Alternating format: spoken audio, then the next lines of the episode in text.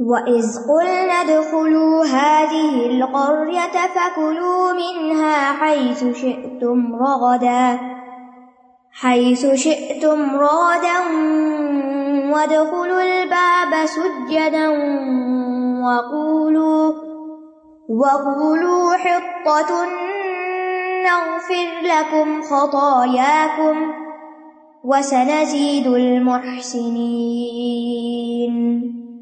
اور جب ہم نے کہا اس بستی میں داخل ہو جاؤ اور اس میں جہاں سے چاہو خوب کھاؤ اور دروازے سے سجدہ کرتے ہوئے جھکتے ہوئے داخل ہونا اور ہتن اے اللہ ہمیں بخش دے، کہتے جانا، تو ہم تمہاری خطائیں معاف کر دیں گے اور ہم نیکی کرنے والوں کو اور زیادہ دیں گے۔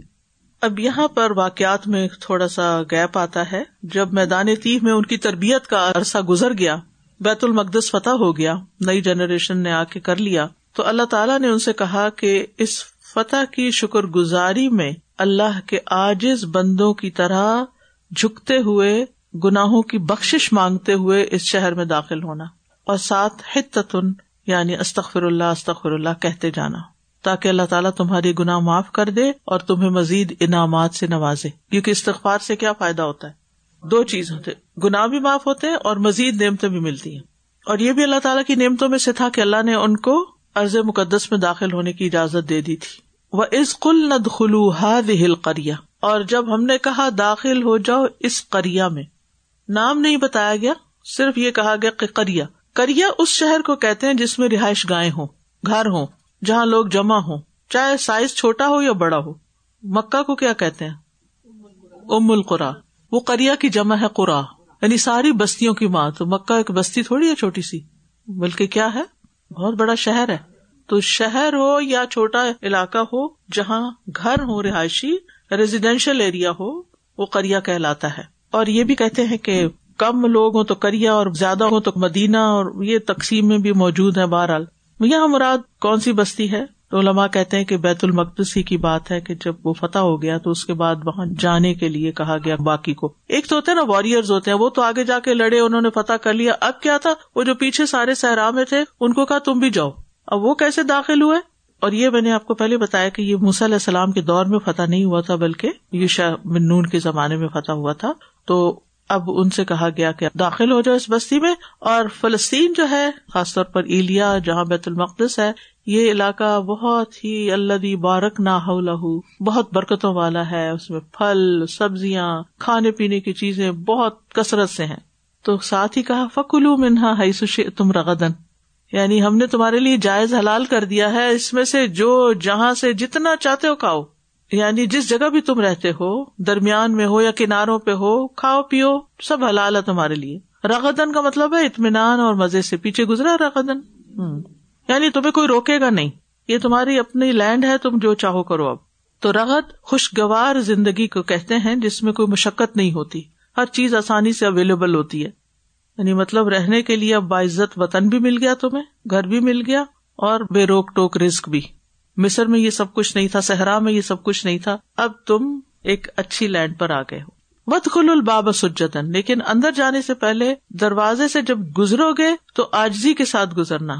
یعنی سجدن سے مراد یہ نہیں کہ تم وہاں دروازے پر پہلے کھڑے ہو کے سجدہ کرو اور پھر اندر جاؤ۔ ابن عباس نے اس سے مراد سجدہ رکو ہی لیا ہے۔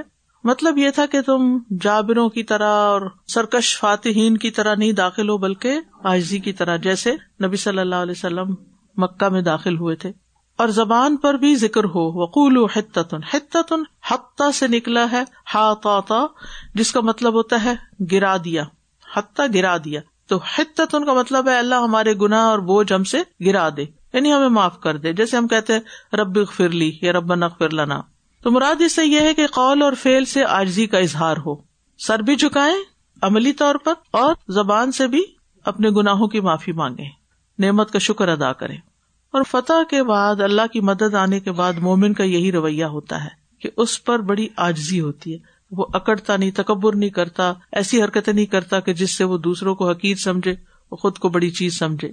اور روایات میں آتا ہے کہ فتح مکہ کے موقع پر آپ بالائی درے سے اس میں داخل ہو رہے تھے، اپنے رب کے لیے جھکے ہوئے تھے۔ یہاں تک کہ اس پر اللہ کا شکر ادا کرتے ہوئے آپ کی تھوڑی اونٹ پر بیٹھے ہوئے تھے کجاوے کی لکڑی کو چھو رہی تھی، اتنا زیادہ نیچے جھکے ہوئے تھے۔ جب آپ مکہ میں داخل ہوئے تو غسل کیا اور آٹھ رکت نماز ادا کی۔ یہاں یہ یاد رکھیے کہ سجدہ شکر تو ہوتا ہے، شکرانے کے نوافل نہیں ہوتے۔ یہ چاشت کا وقت تھا یا اشراق کا وقت تھا تو اس کی نماز تھی۔ نقفر لکم خطایا کم ہم تمہاری خطائیں تم اسے معاف کر دیں گے۔ یعنی تمہارے گناہوں پر بخش کا پردہ ڈال دیں گے، درگزر کریں گے، سزا نہیں دیں گے۔ خطایا جو ہے، خطیہ کی جمع ہے۔ وہ گنا جس کا ارتقاب انسان جان بوجھ کے کرتا ہے۔ وسا نزید المحسنین اور محسنین کو اور زیادہ دیں گے۔ یعنی جو بھلائی کا کام کرنے والے ہوں گے، ان کو ہم دنیا اور آخرت دونوں جگہ زیادہ دیں گے۔ احسان کی دو قسمیں ہوتی ہیں، ایک بندوں کے مقابلے میں، ایک رب کے سامنے۔ رب کے ساتھ احسان کیا کہ اس کی عبادت ایسے کرو گویا تم اسے دیکھ رہے ہو۔ اگر ایسے نہیں ممکن تو وہ تو تمہیں دیکھ ہی رہا ہے۔ اور مخلوق کے ساتھ احسان کیا ہے؟ ان کے ساتھ خیر خواہ کا سلوک کرنا اچھا معاملہ کرنا اور ان سے تکلیف دور کر دینا، یہ سب احسان ہوتا ہے۔ تو اس سائز سے یہ پتا چلتا ہے کہ جب انسان اللہ تعالیٰ کی اطاعت کرتا ہے، تو اللہ تعالیٰ نعمتیں بھی دیتا ہے۔ اور نعمتیں ملے تو پھر مزید شکر ادا کرنا چاہیے۔ اور نبی صلی اللہ علیہ وسلم کو جب کوئی اچھی خبر ملتی تھی، تو وہ سجدہ شکر ادا کیا کرتے تھے، سجدے میں گر پڑتے تھے۔ ایک حدیث میں آتا ہے کہ ایک بار نبی صلی اللہ علیہ وسلم اللہ کے لیے سجدہ کرتے ہوئے گرے اور بعد میں بتایا کہ جبریل علیہ السلام آئے تھے اور انہوں نے خوشخبری دی اور وہ خوشخبری کیا تھی کہ جو بندہ بھی آپ پر ایک بار درود پڑھے گا، اس کو دس نیکیاں ملیں گی، اس کے دس گنا مٹا دیے جائیں گے، دس درجات بلند کر دیے جائیں گے، تو یہ خوشخبری سن کر آپ سجدے میں گر پڑے۔ ایک اور روایت میں آتا ہے کہ آپ نے حضرت علی رضی اللہ عنہ کو یمن بھیجا تو حضرت علی نے وہاں سے خط لکھا آپ کو۔ خط میں ایک خوشخبری تھی کہ یمن کے سب لوگوں نے اسلام قبول کر لیا ہے۔ اس سے بڑی آپ کے لیے کیا خوشی کی بات ہوگی۔ تو آپ پڑھتے ہی یعنی خود تو خط نہیں پڑھ سکتے، جب سنی یہ بات، سجدے میں گر پڑے۔ تو ہمیں بھی کوئی خوشخبری ملے، کوئی بچہ پیدا ہو، کوئی صحت یاب ہو، کوئی کسی حادثے سے بچ جائے اور سجدے میں۔ اس کے لیے ضروری نہیں کہ اس قبلے کا ہی رخ ہو وزو ہو یا کچھ، جیسے بیٹھے، ویسے ہی گر جائیں سجدے میں۔ ابو بکر رضی اللہ عنہ کو جب مسلمہ کذاب کے قتل کی خبر ملی تو وہ فوراً سجدے میں گر گئے، سجدہ شکر ادا کیا۔ تو اللہ نے بے شمار ہمیں نعمتیں آلریڈی دے رکھی ہیں۔ اس کا یہ مطلب نہیں کہ جو نعمتیں ہیں ان پر ہر وقت ہم کوئی سجدہ کرتے رہے۔ مراد اسے کہ نئی نعمت جو ملے اس پر۔ ورنہ روٹین کی نعمتوں پر روٹین کی عبادت، یہ بھی شکر ہے۔ احسان ہوتا ہے کسی کو اس کے حق سے بڑھ کے دینا۔ یعنی جو آپ سے نہیں کر رہا، آپ اس کے ساتھ اچھا کر رہے ہیں۔ اس کا بدلا کیا دیا گیا؟ یا رعایت پڑھیے۔ ہوں زیادہ کیوں دیں گے؟ اور کیجیے نا، زیادہ کیوں دیں گے؟ یس یعنی جو آپ کے لیے نہیں کر رہا، آپ اس کے لیے کر رہے ہیں، تو آپ کیا کر رہے ہیں؟ زیادہ کر رہے ہیں نا؟ ایک تو نا، کوئی آپ کے لیے کچھ کرتا، آپ اس کے لیے کچھ کرتے اور ایک، کوئی آپ کے لیے کچھ بھی نہیں کر رہا۔ کوئی آپ کو کبھی سلام نہیں کرتا۔ اور آپ جب ملتے ہیں، آپ سلام کرتے آپ اس کو دعا دیتے وہ جواب نہیں دیتا۔ آپ پھر بھی کیا کرتے ہیں؟ اگلی دفعہ پھر سلام کرتے آپ کا پلہ بھاری ہے نا؟ تو اجر بھی پھر جیسا عمل، ویسی جزا۔ وسا نزید المحسنین۔ متقین کے بارے میں آتا ہے لائق المفل ہوں محسنین کہتا ہوں وسا نزید المحسنین۔ ہماری دین میں احسان کی بڑی اہمیت ہے۔ یاد رکھے خوبصورت زندگی احسان کے بغیر ہو ہی نہیں سکتی۔ اگر آپ اس طرح جیتے ہیں نا کہ جیسا کوئی میرے سے کرے گا، جیسا کرو ویسا بھرو تو پھر آپ کی زندگی میں خوشی نہیں ہو سکتی۔ کہ جیسا لوگ کر رہے ہیں، آپ بھی ویسے ہی کرتے چلے جائیں۔ نہیں۔ اگر آپ ان سے بڑھ کے اچھا کریں گے، تب آپ محسن ہیں۔ گھروں میں لڑائیاں فتنے فساد کیوں ہوتے ہیں؟ مقابلہ مقابلہ، ہر چیز میں مقابلہ۔ میاں یہ نہیں کرتا تو میں یہ کیوں کروں؟ وہ ایسا کر رہی ہے تو میں کیوں کروں؟ میں تھک چکی ہوں بہت کچھ کر کر کے۔ وہ کس کے لیے کیا تھا؟ جواب لینے کے لیے کیا تھا؟ نہیں ملا جواب تو روک دیا۔ جب اللہ کے لیے کر رہے تو اللہ تعالیٰ ہے نا؟ وہ دیکھ رہا ہے نا؟ تو بس پھر کیا مشکل ہے؟ کرتے رہو کرتے رہو کرتے رہو۔ بدلا تو ایک دن ملے گا ہی۔ اور کیا پتا ابھی بھی مل رہا ہو جو ہمیں نظر نہیں آ رہا۔ اور ہمارا امتحان بھی اسی میں ہے۔ انا جالنا ما الزینت اللہ نبلو ہم احسن و ملا سب سے اچھے عمل کس احسان کے درجے میں کون کام کرتا ہے؟ نیکی کون کرتا ہے؟ خیر کون کرتا ہے؟ اور یہ ہر چیز میں ہے۔ حدیث میں آتا ہے کہ ان اللہ قطب الحسان اللہ کل شعی اللہ نے ہر چیز پر احسان واجب کیا ہے۔ اسلام کا حسن بھی احسان کے ساتھ ہی ہے۔ اور یہ جنت میں لے جانے والی صفت ہے۔ اصل میں ہوتا ہی کہ لوگ احسان نہیں مانتے، ماننا نہیں چاہتے، کیونکہ اس میں آپ کی برتری ہو جاتی ہے۔ ٹھیک ہے احسان کرنے والا برتر ہوتا ہے، وہ آپ کی برتری نہیں مانتے۔ تو احسان کرنے والا خود اپنے آپ کو فائدہ دیتا ہے۔ ان احسن تم احسن تم لے انفسکم اللہ تعالیٰ کا ساتھ ملتا ہے ان کو، اللہ کی محبت ملتی ہے، دنیا اور آخرت میں بھلائی ملتی ہے اور بہترین جزا ملتی ہے۔ لدین احسن الحسن و زیادہ جنہوں نے نیکی کی، احسان کیا، ان کے لیے اچھا بدلا ہے اور زیادہ بھی ہے۔ اللہ کا دیدار بھی ہے۔ فبدل الذين ظلموا قولا غير الذي قيل لهم فأنزلنا فأنزلنا على الذين ظلموا رجزا من السماء بما كانوا يفسقون۔ پھر جن لوگوں نے ظلم کیا، انہوں نے اس بات کو جو انہیں کہی گئی تھی، بدل کر کچھ اور کر دیا۔ تو ہم نے ان لوگوں پر جنہوں نے ظلم کیا تھا، آسمان سے عذاب نازل کیا، کیونکہ وہ نافرمانی کرتے تھے۔ بنی اسرائیل کو کیا کہا گیا تھا؟ شہر میں داخل ہوتے ہوئے اس بستی میں داخل ہوتے ہوئے کیا کرو؟ ہتت ان کہو۔ لیکن انہوں نے لفظ ہی بدل دیا۔ ہتت ان کی بجائے ہنتت ان کر دیا۔ اللہ تعالیٰ کی ہدایات کو پس پش ڈال دیا۔ سجدہ ریز ہونے کی بجائے اپنی پیٹ پر گھسٹ گھسٹ کے چلنے لگے۔ توبہ استغفار کی بجائے گندم۔ وہ جب سہرائے تھی میں یہ چیزیں نہیں تھی تو اب ان کو یہ تھا کہ ہم شہر میں جا رہے ہیں، گندم کھائیں گے فلاں چیز ملنی چاہیے فلاں چیز۔ یعنی دنیا ہی ان کے دماغ پہ چھائی ہوئی تھی۔ فبد الدین ظلم قولن غیر الدی قیل الحم تو انہوں نے اللہ کے حکم کی پرواہ نہ کرتے ہوئے اس کا مذاق اڑاتے ہوئے ہت ان کو حبت ان فی ہنت یا ہنت ہنتا کر دیا۔ ہنتا کہتے گندم کو۔ اچھا۔ اب آپ دیکھیں کہ انہوں نے کال کو بدل دیا۔ حالانکہ وہ آسان سی بات تھی۔ استخر اللہ کہنے میں کتنی دیر لگتی ہے۔ اور پھر عمل میں یہ کہا گیا کہ دروازے میں سے ایسے گزرو کے ساتھ جھکا ہوا ہو ہمبل طریقے سے۔ وہ کیسے گزرے؟ ایسے گسٹ گسٹ کے پیٹ کے اوپر۔ جب کوئی شخص، جیسے بعض بچے پیٹ پہ گسٹتے ہیں نا، کرال کرتے ہیں، تو جب کوئی پیٹ پہ گسٹتا ہے تو اس کا سر کہاں ہوتا ہے؟ اوپر۔ یعنی کسی اور پوزیشن میں سر اتنا اونچا نہیں ہوتا جتنا اس طرح چلنے میں ہوتا ہے۔ یعنی نہ صرف سے زبان سے نہ شکری کی نہ فرمانی کی، بلکہ عمل بھی۔ یعنی قولی اور فیلی سرکشی تھی۔ ابو حرارا کہتے ہیں رسول اللہ صلی اللہ علیہ وسلم نے فرمایا، بنی اسرائیل سے کہا گیا کہ تم سجدہ کرتے ہوئے دروازے سے داخل ہو اور حتت ان کہو۔ تو انہوں نے اسے تبدیل کر دیا، تو وہ اپنے سرینوں کو گسیٹتے ہوئے داخل ہوئے، جبکہ زبان سے حبت ان فی شارت ان کہہ رہے تھے۔ یعنی اس کا مطلب ہے بالیوں میں دانے خوب ہیں۔ یہ صحیح بخاری کی روایت ہے۔ فنزل نہ الدین ظلم رجزم نسما تو پھر ہم نے آسمان سے ان لوگوں پر جنہوں نے ظلم کیا رج ستارا فنزلنا یعنی ان کے نتیجے کے طور پر جو انہوں نے کیا اس کے بدلے میں یعنی ظلم کی وجہ سے ف انزل نہ آیا فا آیا ہے اس وجہ سے۔ اور رج عذاب کو کہتے ہیں، چاہے وہ کسی بیماری کی شکل میں ہو یا کسی اور طریقے سے۔ اور یہ عذاب ان پہ آسمان سے اترا تھا۔ اور یہ اس کو ٹال نہیں سکتے تھے، کہیں بچ نہیں سکتے تھے۔ جب زمین سے کوئی چیز آتی ہے نا، تو انسان بھاگ نکلتا ہے۔ جب اوپر سے کچھ برس رہا تو بھاگ کے کدھر جائے گا؟ یعنی کہ اس کی لپیٹ میں آ گئے۔ یاد رکھے وبائیں اوپر سے آتی ہیں۔ حدیث میں آتا ہے نا کہ رات کو اپنے برتن کیا کرو؟ ڈھانک دو۔ کیونکہ سال میں ایک رات ایسی ہوتی ہے جس میں وبا اترتی ہے۔ جس برتن میں اترتی ہے، اگر اس میں کچھ کھا لیا جائے تو انسان بیمار ہو جاتا ہے۔ چاہے بظاہر صاف ستھرا برتن ہو۔ اس لیے یا الٹے کر کے رکھو، یا پھر ڈھک کے رکھو۔ کئی لوگ پانی کا گلاس رکھ لیتے سرانے، ڈھکنا ہی نہیں رکھتے اس کے اوپر۔ یہ نہیں ہونا چاہیے۔ بند ہونا چاہیے۔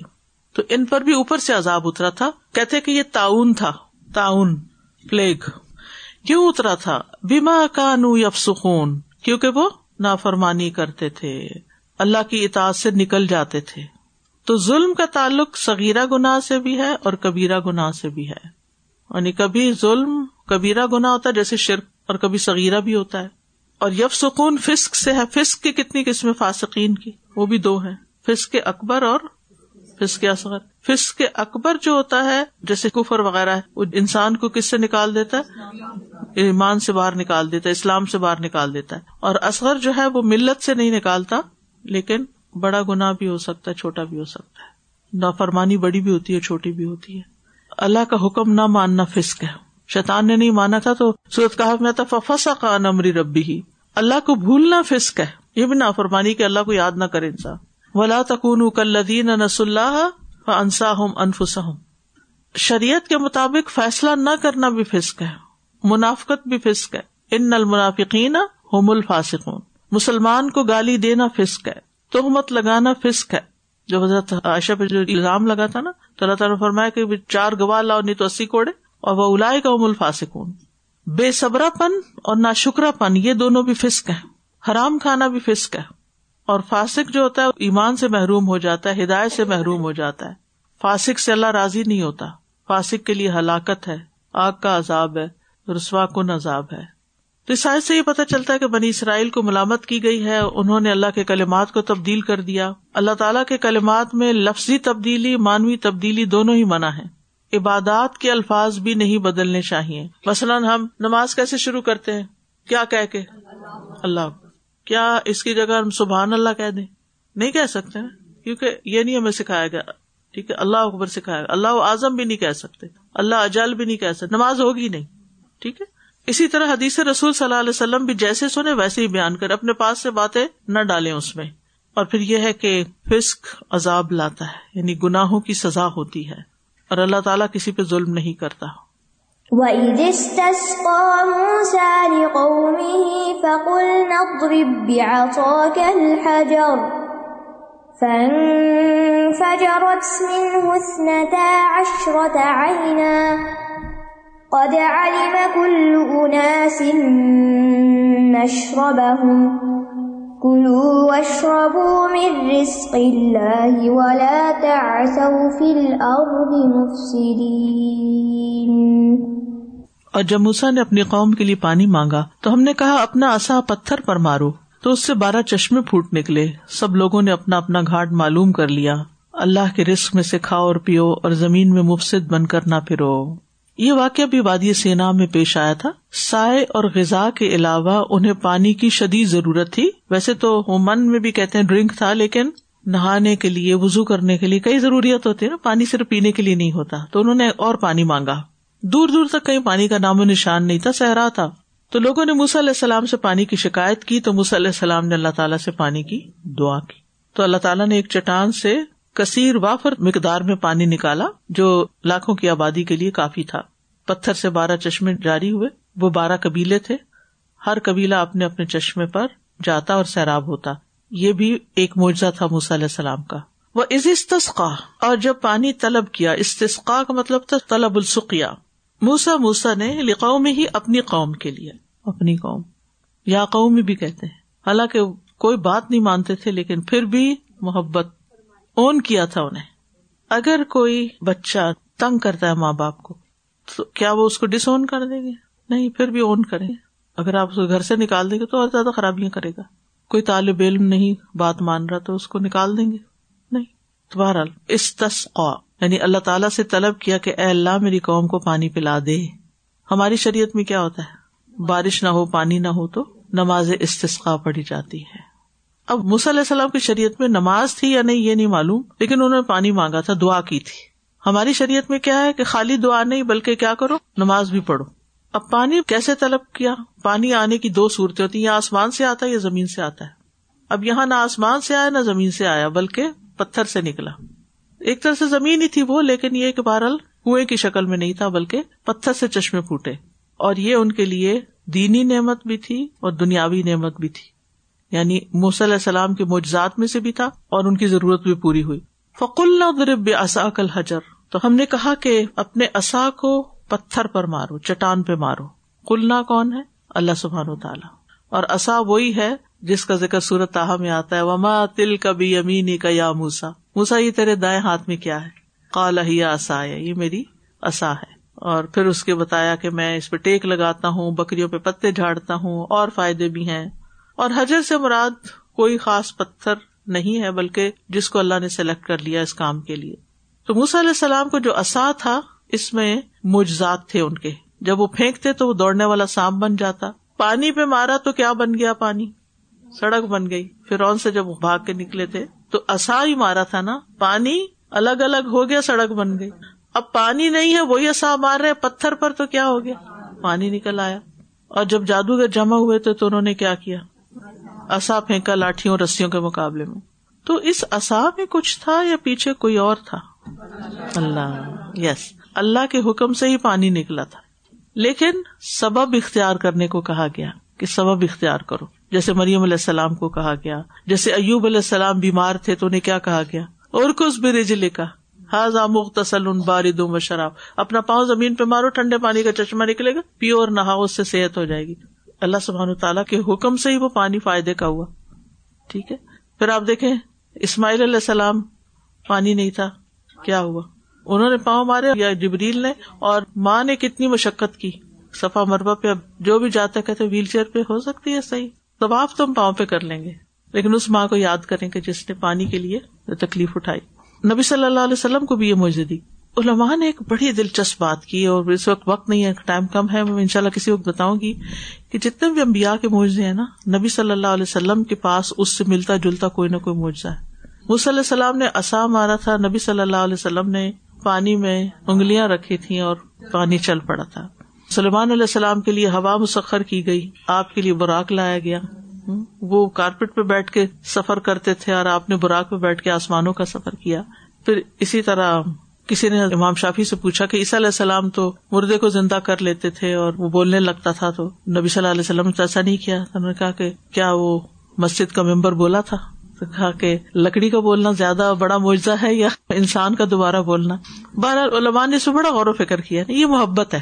یہ نبی صلی اللہ علیہ وسلم سے محبت ہے اور محبت یہی تقاضا کرتی ہے کہ ان کی زندگی کو اتنا پڑا جائے۔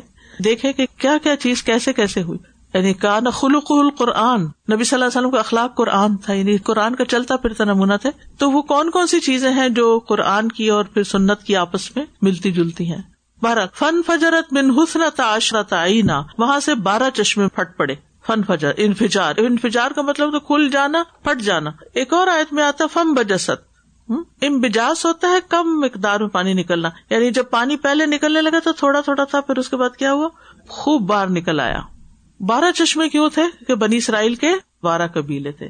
قدالما کل اناسم مشرب ہر خاندان نے اپنے پانی پینے کی جگہ اور اس کے وقت کو جان لیا تاکہ دوسروں کے لیے تنگی کا باعث نہ بنے۔ یعنی اس میں بڑی حکمت تھی۔ اگر ایک چشمہ ہوتا تو بڑا ہی ہجوم ہو جاتا۔ اور پھر دشمنی اور آپس کی لڑائی مار کٹائی بھی شروع ہو جاتی۔ اختلافات ہوتے تو اللہ نے ان پر انعام کیا یہ۔ اس گرو نعمتی اللہ نام تو علیکم۔ بنی اسرائیل جو تھے، یوسف علیہ السلام اور ان کے بھائی تھے نا، تو بارہ قبیلے تھے۔